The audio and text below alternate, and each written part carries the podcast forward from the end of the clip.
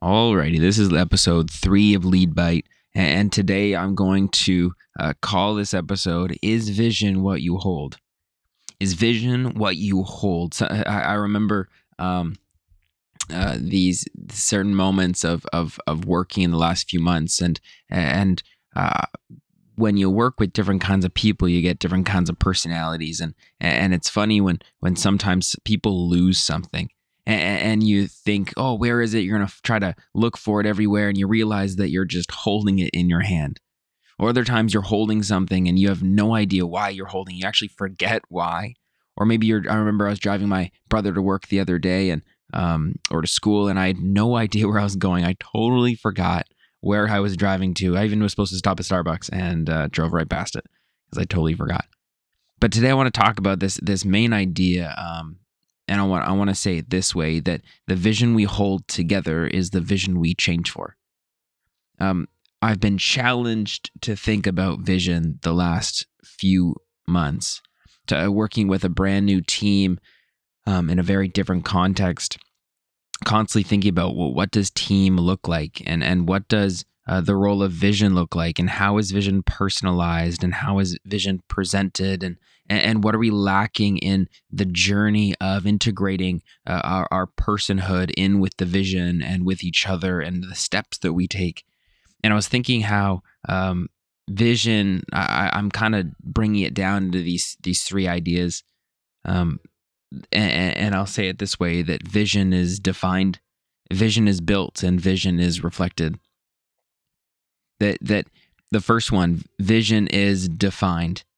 It, it asks the question where are we? I was having a, a dinner a couple weeks ago with a buddy of mine and it was the first time we'd ever actually gone out to dinner so it was kind of nice. And I, I mentioned this idea that that I, I i've noticed in the last number of years working in different organizations and how um, it is more common than not that there is dysfunction within an organization or a team and I was seeing and, and and frustrated with why aren't people asking the question where are we?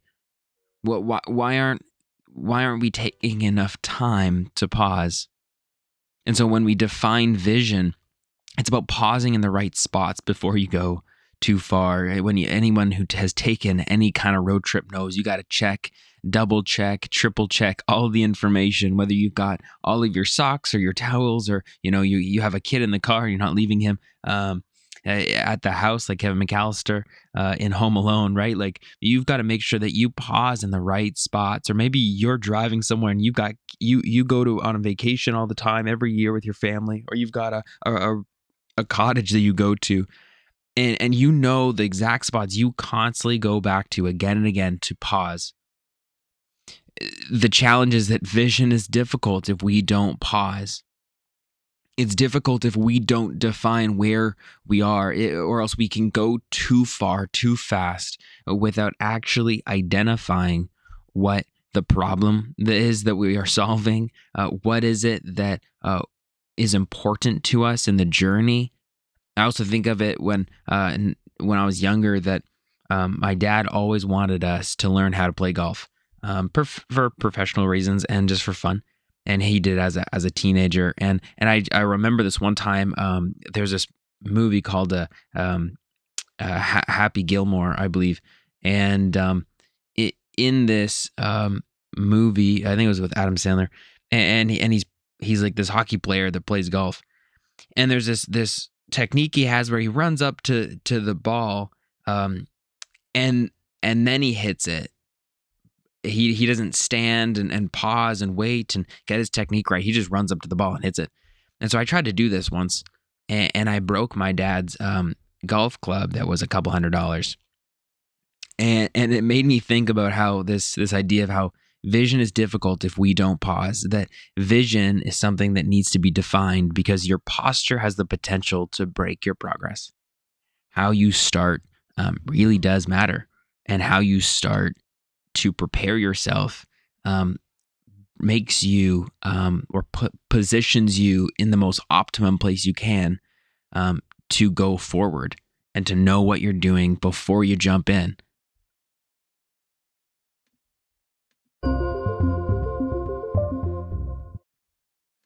The next portion of uh, this idea of vision is built is is that we are not just individuals um, amidst other people. We are individuals within a collective, and, and and and vision is built in the sense that moving vision requires individuals to take actionable responsibility within a collective. And in the church world, we often call this fellowship or communion, where, where we come together as a body, as, as a group, as a collective, uh, to be able to come alongside each other and, and, in a sense, take responsibility over each other's lives to a varying degree. Uh, where we are inviting each other in with with uh, keeping us accountable or challenging us or teaching us and i think about how vision is built but vision is broken without responsibility. We we have to take responsibility not just over our role and, and not just our own expectations of, of how we think others should be doing things or or, or what they really should be doing. Um, but we have to take actions uh, that move things forward by taking responsibility and still helps us to grow and maintain the branches of others in our lives and in our team.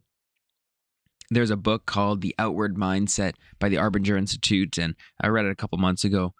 And the whole point of it asks the question, uh, it, it, not even asks the question, looks at um, how do we live with an outward mindset in the sense of asking the question, what do um, our, uh, what does our boss, what do our uh, customers, our team, and our peers, what do they um, what are they challenged by? What are they in need of? And what um, are they what are their objectives? What are the objective needs and challenges of the people around you? And how could you actually actually take actionable responsibility within that? How is it that maybe you could make their job easier? Or how could you change for the people alongside you Vision is bo- broken without responsibility. The hard part, though, is that um, proximity requires precision. Like getting close to people. Sometimes people get close to you in a team, and and and uh, I remember being at a young adult group once, and there's this game where you all go on a tarp. There's like eight people on this tarp, and you got to get super super close, and you got to go from one end of the gym to another and you have to get super close and, and, and okay with the fact that people are not going to move the way that you want them to move but you got to get close.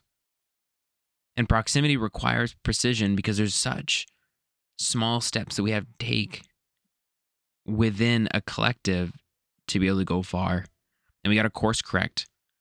And in the same light of what i asked earlier, but where are we where vision is defined, where vision is built? We are reflecting actions within a collective, taking responsibility over ourselves and others, becoming a team and saying, it's not just about me, it's it's how can I serve you? What do you need? How, how can my life add value to yours and yours to mine? And the hope is that that those types of actions build trust. And and with trust you can actually do things without trust you, you really you really can't build very much. The the third one is that vision is reflected. So vision is defined vision's built and vision is reflected. And this goes back to the main idea that the vision we hold together is the vision that we change for. I bet maybe you have an idea of what your life should look like could look like if one thing or another happened if something was taken out of your life if something uh, if someone was something was brought into your life that that maybe you would be at the most optimum self if something could change. And so the vision we hold is the vision we change for. A, a great vision will reflect a destination of great change. But see vision is resistible. But even if resistible vision is resistible, that doesn't mean that it's not unattainable. Vision might be resistible, but it's not necessarily unattainable. when there's things that we have to change for there's certain capacities that we have and and and what we know is that that potential always has a starting capacity and so if we're going to be changing for a destination or changing for something that matters together. Uh, i i would i would ask the question what what are you afraid of? Um what are you not understanding about the image that we have, the vision that we have, the destination that we have, and and and really gathering what it what it looks like to shift our role to become people that can serve better that uh, as i say it for myself to be a body that extends the arms of others. See it, it, this vision that we reflect is is it's it's not what we hope for it's what we hold for. It, it's not the things that we hold uh, to hope for. It's not the things that we hope for as a potential dream because we change for what we hold but we dream for what we hope and that's why what we hold for is more important. It is vision what you are actually holding. Have you forgotten what you're holding? Have you forgotten the meaning of what you're holding? And this again goes in the question about boundaries and and and and when you read the uh, one of the books I've, I've been reading, Boundaries for Leaders by uh, Dr. Henry Cloud, he he mentions the very beginning that boundaries are what we create and what we allow in very simple terms. Boundaries are what we create and what we allow. And for holding something that matters, it has the potential to grow, to flourish, to develop, to become something else. Whether that's the idea of a vision or it's us in the vision or the people whom we are seeking to love and care about from the vision we, we, we change for what we hold, but we dream for what we hope. That's why I like the asking the, the, the question uh, to, to people what, what's the message of your heart? Like, what is it that you really want to say to people? What's most important to you? Because what we hold is usually mo- the most meaningful things. How many times have you hoped for something and the only step you took was saying, I wish? And that's all. Like you you hoped for something and all you did was ask the question oh i if only or i i, I wish i did this different. I i wish that this could happen or i get it. Because those are the yearnings of our heart to to want to will to wish to hope for things. But vision isn't something necessarily that's just a dream that we hope for. It's something we hold. It's something that is defined. It's something that's built. It's something that is reflected. The vision we hold together is the vision we change for. And if it actually matters, then it's something that we can lean into, grow into. And it requires us to pause asking, where are we really? And taking the time to pause in the right spaces asking where we are, getting a good picture. Tod Bolsinger, in his book, um, The Canoeing the Mountains, says that vision is about accurately defining reality. And when I think about this progression side of, of what we do in leadership, it, when you deepen capacity, it actually makes the next level harder, not easier. Sometimes people look at individuals in leadership and think, wow, like they can do anything. Maybe, maybe they can. Maybe they're pretty incredible people.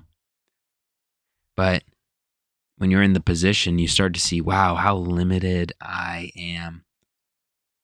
You might have a deep capacity, but that next level's hard. If anyone has played Pokemon knows this, okay? You want to get your Charizard up and ready. You want to get your Squirtle up and ready. It, it's easy to get to, to level 30 quick, but it's hard to get to level 40 and level 44 and level 50 it's hard to gain that experience. You might have great strength and great capacity, but it actually makes the next level harder, not easier. The the picture that comes to mind with this whole piece about vision is vision uh, to me almost sounds like juggling.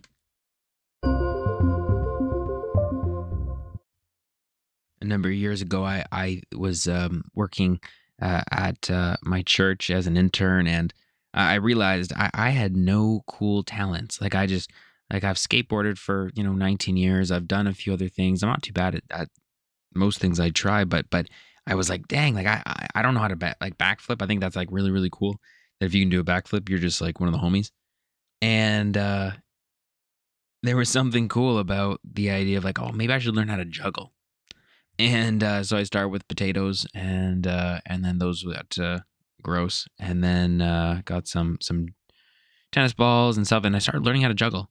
And I started thinking about how this idea of vision that's defined, built, and reflected is, is kind of like juggling. Um, juggling, you need three balls.